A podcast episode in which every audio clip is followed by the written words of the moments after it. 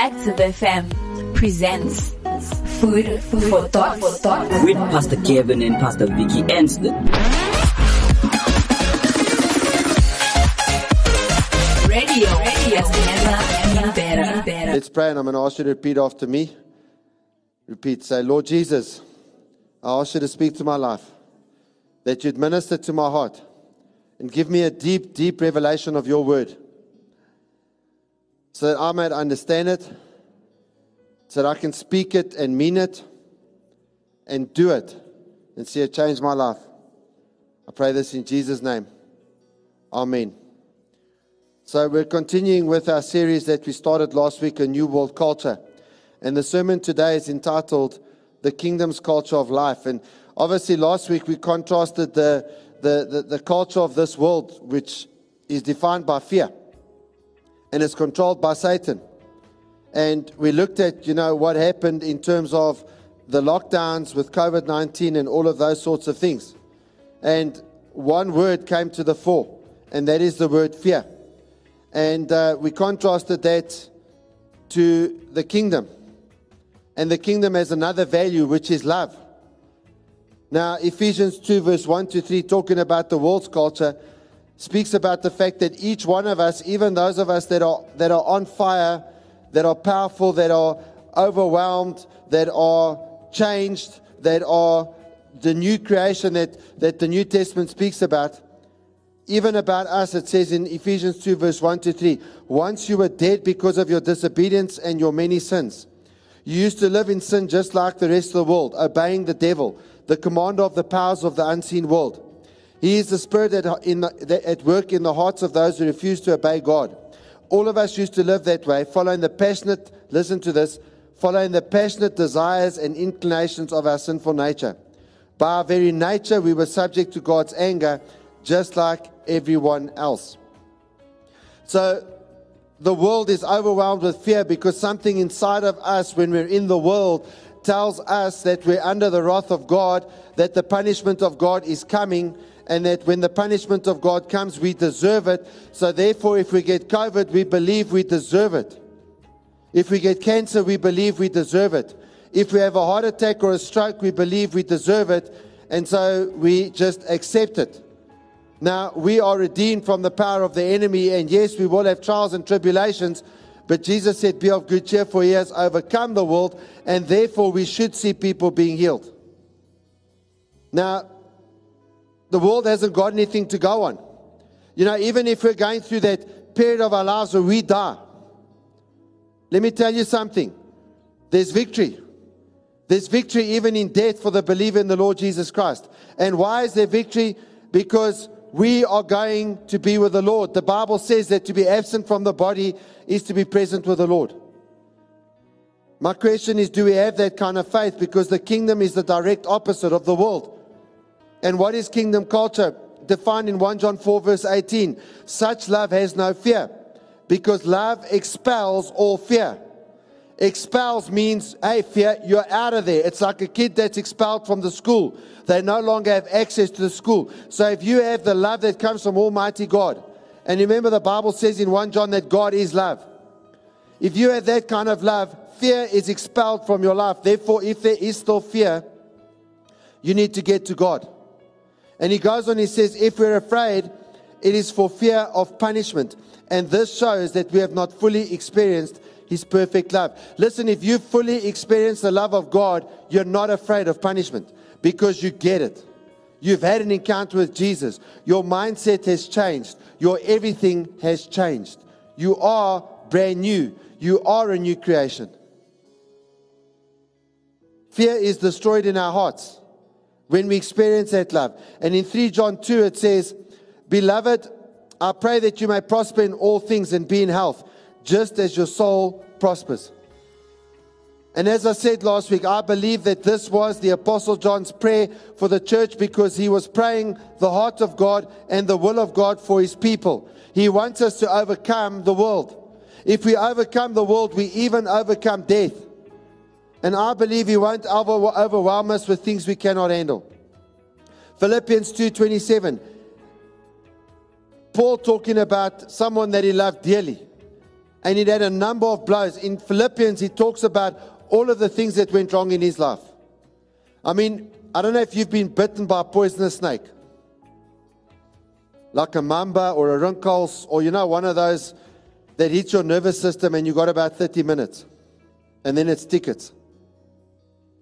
Paul was bitten by one of those. The guys are all waiting for him to die and he carries on making food for everyone. Okay, so I mean, if you've been bitten by a poisonous snake, then you know you've been in some hard times. And he was in shipwrecks and he was arrested unfairly and he'd been whipped and he'd been left in a prison with probably cold floors with rats running around with all those wounds. He was locked up in the worst ways. He'd had a lot of issues. He'd known what it was to go hungry. And in the midst of all these trials, he's talking about his companion. He, he certainly was ill. In fact, he almost died, but God had mercy on him and also on me so that I would not have one sorrow after another. In other words, God limited the number of sorrows he had to face. And so, yeah, someone that was close to Paul, that was important to Paul, gets healed. He gets healed so that Paul won't have too many sorrows. Are you aware, especially in a time like this, where so many people have experienced so many deaths coming from something that some people call hay fever? This is the most deadly hay fever I've ever seen. And do you know that you can cry out to God in a time like that? And say, Lord, it's been too many sorrows now. And He will spare you. And we also went on to look that when God works like this, Jesus wants us to be His witnesses. In Acts chapter 1, verse 8, where Jesus says, But you will receive power when the Holy Spirit comes on you. So the Holy Spirit is supposed to be on us. and you will be my witnesses, telling people about me everywhere in Jerusalem, throughout Judea, and all Samaria, and to the ends of the earth. I want to ask you in life, when you're speaking, what are you putting your energy into speaking? When you're arguing with people or you're debating with them, what are you putting your energy into arguing? You know, God hasn't called us to go in and to speak about this and to speak about that. He's called us to, to, to be witnesses to what Jesus has done for us on the cross. We ended last week with Revelation 19, verse 10, where the Apostle John, speaking about the messenger of God, says, I fell at his feet to worship him. But he said to me, See that you do not do that. I am your fellow servant and of your brethren who have the testimony of Jesus. So he's just a messenger who has the testimony of Jesus. What is this fellow servant? What is he doing? He has a testimony of Jesus. So if he's a fellow servant of the Apostle John, he's this fellow servant of us. And what are we supposed to be carrying? The testimony of Jesus. And then he says, worship God. Worship God. For the testimony of Jesus is the spirit of prophecy. The testimony of Jesus is the spoken or written record of everything that He's done. When we speak about what Jesus has done, and what my question for you is today is this What is your testimony about what Jesus has done for you? I'm not asking about your knowledge. I'm not asking about your theology. I'm not asking about your giftings. I'm not asking about any of these things. What is your testimony about what Jesus has done for you? And no, not five years ago or one years ago or seven years ago. What has Jesus done for you today? What has Jesus done for you this week? In the midst of a time where many, many people are really struggling in their hearts, their spirits are crushed because of lockdowns and deaths and sickness and this and that. And it's just like everything's been piled on people at one time. What is your testimony that helps them lift out of that pit about what God's done for you? Or are you speaking the whole time about how people have hurt you? about how your dad did X, Y, and Z, about how this one did that, or the next one did the next thing. Maybe that wife that left you 32 years ago, whatever it may be. Or is your testimony about what Jesus did for you on Friday or on Saturday? We are supposed to be carriers of the testimony of Jesus. And then for the testimony of Jesus is the spirit of prophecy. What is a prophecy? A prophecy is when you foretell the future. A prophecy is when you tell people what's going to happen. You know that if you know the scripture and if you apply the scripture to what's happening in international affairs, if you apply the scripture to what's happening in local affairs, if you apply the scripture to what's happening in your own house, you know that you can foretell the future because the scripture tells you what's going to happen? So prophecy foretells the future, but prophecy also has the ability to change present situations. It has the ability to change the present reality that people are facing. You know, when you're sitting down, for example, with a couple and maybe their marriage is totally wrecked, and you start speaking the prophecy from Scripture into their marriage and into their lives, and you start speaking what God speaks over marriage. Do you know that that prophecy, if it's received by that couple, will change their lives? And it will save the marriage and it will restore them. Why is that? The testimony of Jesus carries the weight of heaven to alter the reality of a problem or a situation we're facing.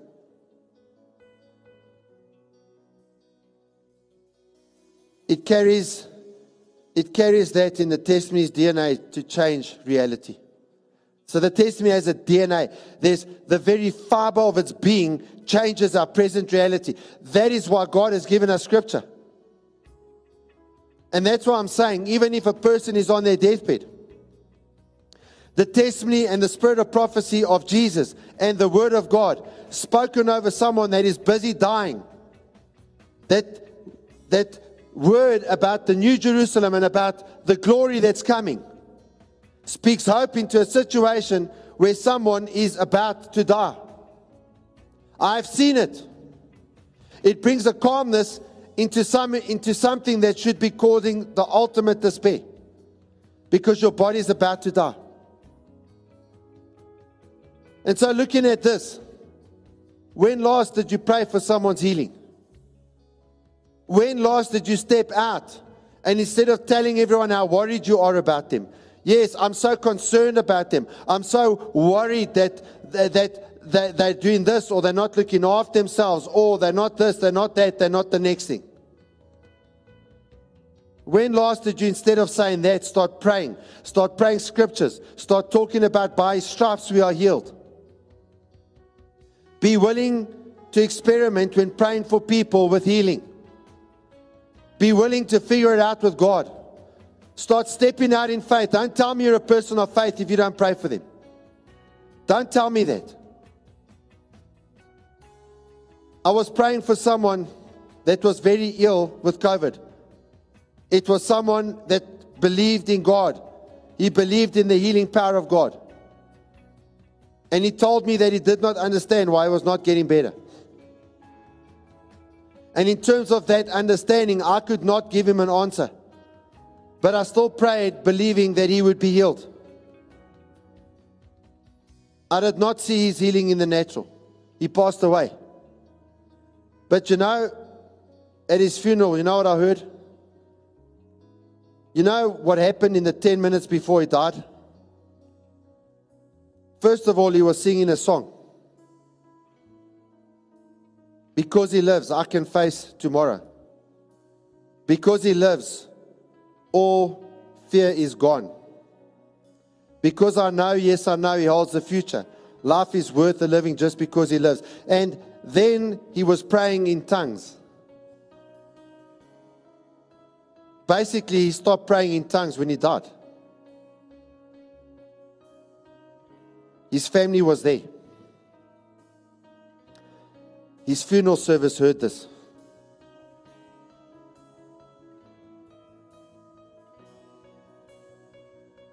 I mean, that is the most powerful testimony you can give. That in a time where maybe you're bewildered, maybe you've seen people healed, you've seen God work incredible miracles, you've seen Him do incredible things, you're a person of incredible faith. Now you don't understand, you're not getting better. And yet you're praying in tongues, and that's how you go into eternity. Guys, that's real faith. And if you don't have that kind of faith, get to Jesus because how do you make it? Now, that particular day when he passed away, four people we knew died. And this, from, from that day to a week before, every single day, two or three people were dying a day that we knew from COVID. Over and above the fact, people going into ICU, people going into hospital, people experiencing this, people experiencing that, people experiencing the next thing. And that night, this particular day was the second of four people. There were two people after that. And that night, I actually prayed and I asked God, please stop the death. The, the, it's getting too much. You know, like the Apostle Paul said there in Philippians, it's getting too much. And when I was preparing this, this sermon, I said that no one else died for the next seven days. Well, in terms of people we know, still no one else has died. Today is the 1st of August, and this was on the 12th of July. We've still got people that are very sick, but none of them have died. I asked God for a week. He's given me three, three weeks. But I want to also tell you the pastors that we're working with, almost everyone, I think all of them except one got COVID. They've all recovered. One was extremely sick, but the last feedback I've got is that they're well. So many, even in our church, got sick, and to date, no one has died. Even my sister in law. Yo, that week, it was looking very bad. Like, very bad. And she's still, yeah. I had a lot of challenges, but I believe she's going to be healed. I believe that people that are part of this service are going to see family members healed. But you got to step out and start praying for them, otherwise, the healing won't happen. I believe that someone whose family member has no medical aid will see a miraculous healing. And then, when that happens, you've got to tell people. You've got to get people to listen to the testimony of how others are being healed. Because when you start speaking the testimonies of what God has done, where He's healed people or He's, he's, he's helped people financially or whatever God has done. And, and I'm not talking about things people have done. I'm talking about things that only God can do. When you start telling the stories of that, let me tell you, you change the culture and you bring hope into a hopeless situation. But you've got to step out. There's a famous old preacher, you may know, you may have heard of him. His name was Charles Spurgeon, and he said, When people hear about what God used to do, they say, Oh, that was a very long time ago. I wanted to know, has God changed? Can God not do again what he did at one time? I say that what God once did is a prophecy of what he intends to do again. Let us look on what God has done as a precedent. And you know, this is even for yourself. If you know that God has done miracles for you before, you need to use those as a testimony and a prophecy for your future that if He did it before, He will do it again. There's, there's, there's one thing that we've seen is that the circumstances of the world are showing us that at the end of the day, you cannot do it without God. You need Him.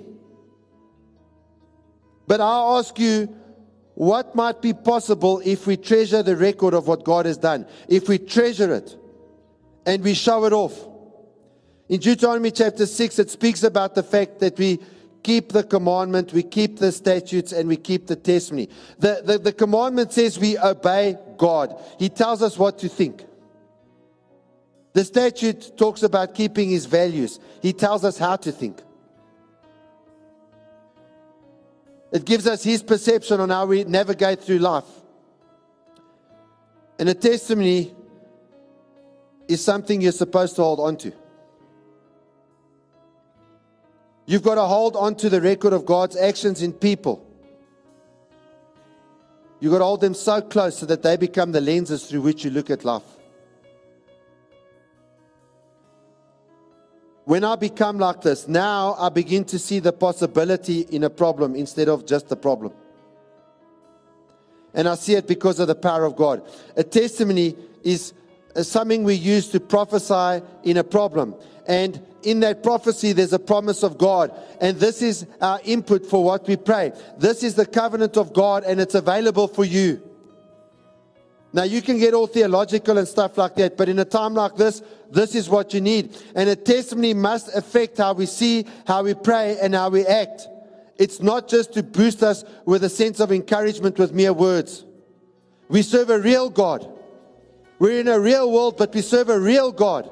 And He's got real solutions for a real people, but are you real with God? The testimonies that were passed on to give the children the courage to keep the commandments of God. We, we, we see this in the Bible that parents are told to speak to children about what God has done to give them the courage to face the future. In Psalm 78, starting at verse 2, I will open my, I will, I will open my mouth in a parable. I will utter dark sayings of old, which we heard, which we have heard and known, and our fathers told us. We will not hide them from our children, telling to the generation to come the praises of the Lord and his strength and his wonderful works that he has done. For listen to this, he established a testimony in Jacob and appointed a law in Israel, which he commanded our fathers that they should make them known to their children, that the generation to come might know them, the children who would be born, that they may arise and declare them to their children, that they may see their hope in God and not forget the works of God, but keep his commandments. If people forget the works of God, they do not keep his commandments, and you end up in a world which is the one we have today, which is a mess. People need the testimonies for the times when things go wrong, that they may have the courage to hold on. Psalm 78, 9 and 11. The children of Ephraim, being armed and carrying bows, turned back in the day of the battle. They did not keep the covenant of God. They refused to walk in his law and forgot his works and his wonders that he had shown them. In the day of battle, they wilted in the day of battle, they, they failed because they did not keep the covenant of God. They refused to walk in His law. Why? Because they forgot His works and the wonders He had shown them. Have you ever wondered the Israelites there in the wilderness fighting with Moses, threatening to kill Moses and Aaron when God had walked them through the Red Sea on dry land? And killed Pharaoh and all of his army, that as they tried to go through, the sea just closed in on them.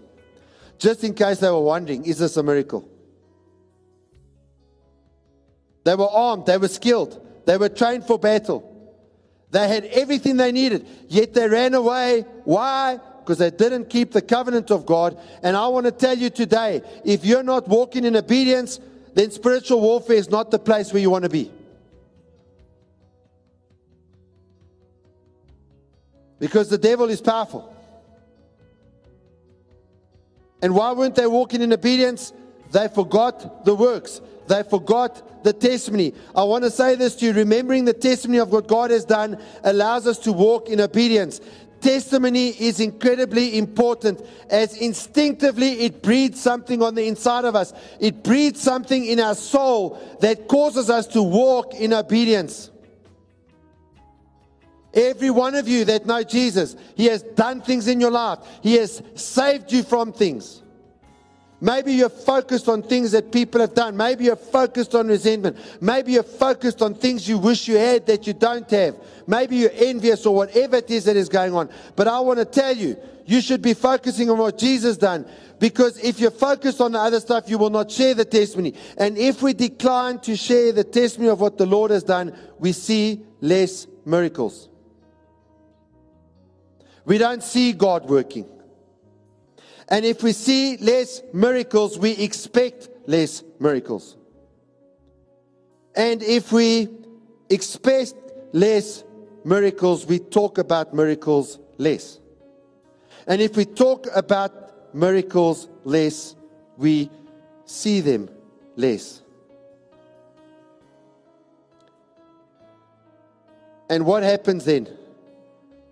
The result is that we get to the place where the miracles of God only happen sometime in our history.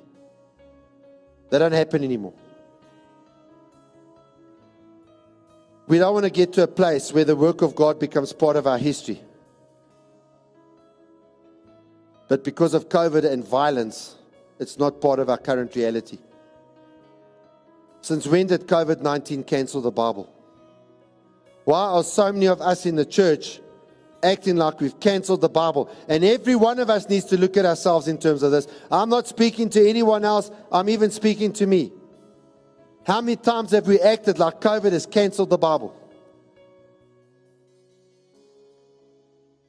We want to be witnesses. We want to be on this journey of having a relationship with God where we see the work of the Lord, where we see His hand upon our lives. Because this is where we learn to take things promised in the Word and by faith take a risk to believe Him. You have to take a risk to believe God. Now, I just want to say to you, you know, when, you, when, when you're lacking in faith, it's not the same as unbelief. Unbelief is when you willfully decide, I will not believe God. It's not what the Apostle Thomas said. He doubted. He didn't have unbelief. Unbelief is when you decide, I'm not going to believe. This is not for me. But when we learn to take a risk for Him, then we see the work of God. And trust me, it's awesome for us to see what God's doing. And I want to challenge us today. Let's believe that God is going to move. I look at the miracle of our church's finances. Now, please, you need to give. This church is only still operating by a miracle that happens every month we, you need to give. Let, let me tell you, you need to give. But we shouldn't have survived. Anyone doubts it, you can go and sit down, you can ask Boneka, you can even get it to show, some, to show you some stuff. We have survived in the natural where we should not. And that's why I speak about this. We have survived. We have survived. And that testimony needs to go out too. Because people are struggling to survive in their own lives. And you should be taking that testimony out there so that people out there can learn to have faith in God. You know what's being preached a lot in our society? Is oh, let people rely on other people for their food. I, I don't believe God wants a society where people rely on other people for their food. Now, we, we feed the poor. We fed close on around 300 people in the last year. So we feed the poor. We feed those who are struggling. But we're not feeding them for them to rely on us. And so we don't only feed people in our church. there's only one requirement for people that we give food to that they're hungry. We need to teach people to rely on God, to rely on the giftings that God has placed inside of them, to rely on God's word. That doesn't happen without testimony. The devil doesn't want people to be able to, to do things for themselves under the power of God, under the calling of God, and because of their faith in God. He doesn't want them to rely on God. He wants them to rely on something other than God as their source. You've got to take the testimony out there for their sake. Because if you don't, who will? Who's going to take that testimony of what Jesus does? Whether financially, whatever, whatever area of your life, who else but you is going to take that testimony out to people in your world? And how do you take it out there? If you don't step out in faith, if you don't believe God.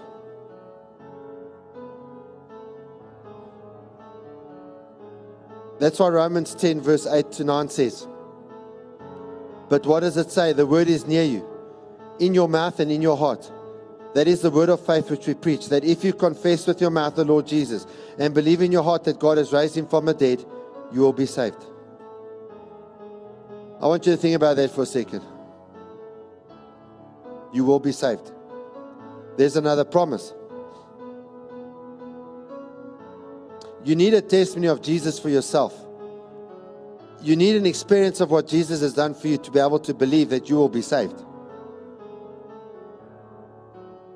And I want to tell you that in terms of this, I want to just speak to you for a second to those of you sitting here. To those of you, and sitting here, I mean, whether you're here at Selby, whether you're at a site, whether you're at Henley, um, which is the, the other campus, or whether you're watching with us online, or listening online, or listening to the audio later on, sitting in a taxi, wherever you may be, this is what I want to say to you. The Lord might be speaking to you right now, saying, I want you to commit to me now because your eternal destiny is at stake. And He might be saying to you, I don't want you to wait because I've reached you now. The devil has been clouding your mind forever, and I've peeled away the devil and all of his demons. It's like this icky stuff. Just imagine, it's being pulled away. And you've still got some of those gooey strings there. It's still there. But right now, in front of your eyes, it's clear you can see. And don't assume you're going to see this later, because if you don't accept me now, it's going to come back. If you accept me now, it's going to be destroyed.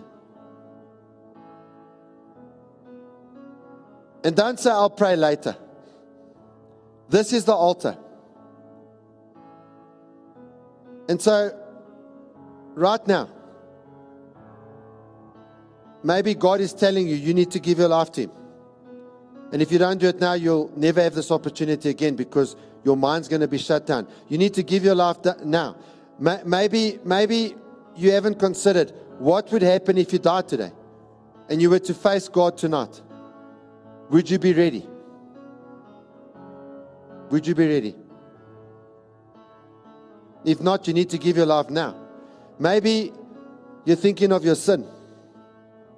And your sin seems like this gigantic mountain between you and God. But the blood of Jesus will destroy that barrier right now if you give your life to Him. Maybe you just feel you're not worthy of anything. You just, your life is worthless. You have no purpose. Well, Jesus will give you a purpose. It starts off with you being His witness. He will give an eternal purpose. His plan for you is that one day you will rule and reign with Him in His kingdom forever. That's his plan. The altar sanctifies everything, which means it makes you right with God, which means you can actually serve God. You see, without the blood of Jesus, you can't even serve God because your hands are dirty from sin. But the blood of Jesus washes them clean so that you can serve Him. Maybe you're sitting there and you've given your life before. But the Lord has been speaking to you. I want you to come back to me today. And so saying, I want you to recommit your life to me today. Don't wait. The feeling's not going to stay. You need to make it count now and walk out of the service. Whether you're walking out of your lounge, walking out at Selby, at Henley, or any one of the other sites, even at Jacksonville, wherever the sites are. You need to walk out with assurance that you're saved. And so, wherever you are now, I'm going to ask you to close your eyes. And if you're at one of the sites right now, I'm going to ask you to raise your hands. And when you raise your hands, I'm going to ask the site leaders to make sure that you check with the people that are at your sites and give them a slip and make sure that you know who they are. And so, is there anyone you need to give your life to Jesus, or maybe you need to recommit your life to Jesus? Just raise your hand. If you at at home or you're listening, then please send an email to info at theactivechurch.org and just say, I've given my life to Jesus and give us your contact number. Some hands have gone up. Yeah, it's Selby. Just wherever, whatever site you're at, just raise your hands. And send the email if you're watching online or listening or listening to the live audio, wherever, wherever you may be hearing it.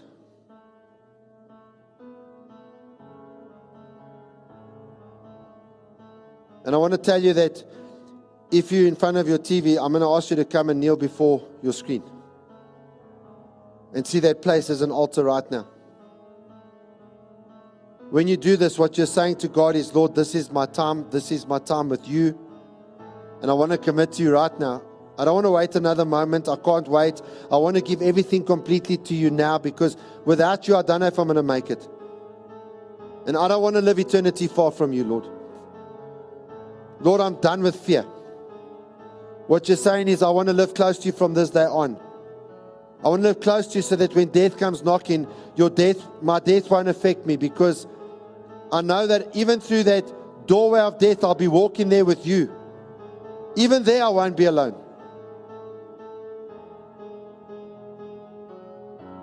And I want you to see Jesus in front of you, welcoming you home. And I'm going to ask everyone now, every single person that's in this service, wherever you are, to put your right hand on your heart. And to remember that Jesus died on the cross for you over 2,000 years ago. He died for you. He died for you. Think about that. He died for you. He went through the most gruesome, excruciating experience for you to take the punishment for your and my sins. He took the weight of our disobedience, of our rebellion, of our sickness, of every curse on the face of the planet. He took the weight of that on himself. He was even rejected by his father. And he shouted out, My God, my God, why have you ditched me? Every other time he spoke about God, he spoke about his father. That time he said, Why have you ditched me? Why have you dropped me? Why have you abandoned me? And he experienced that rejection so that you never have to.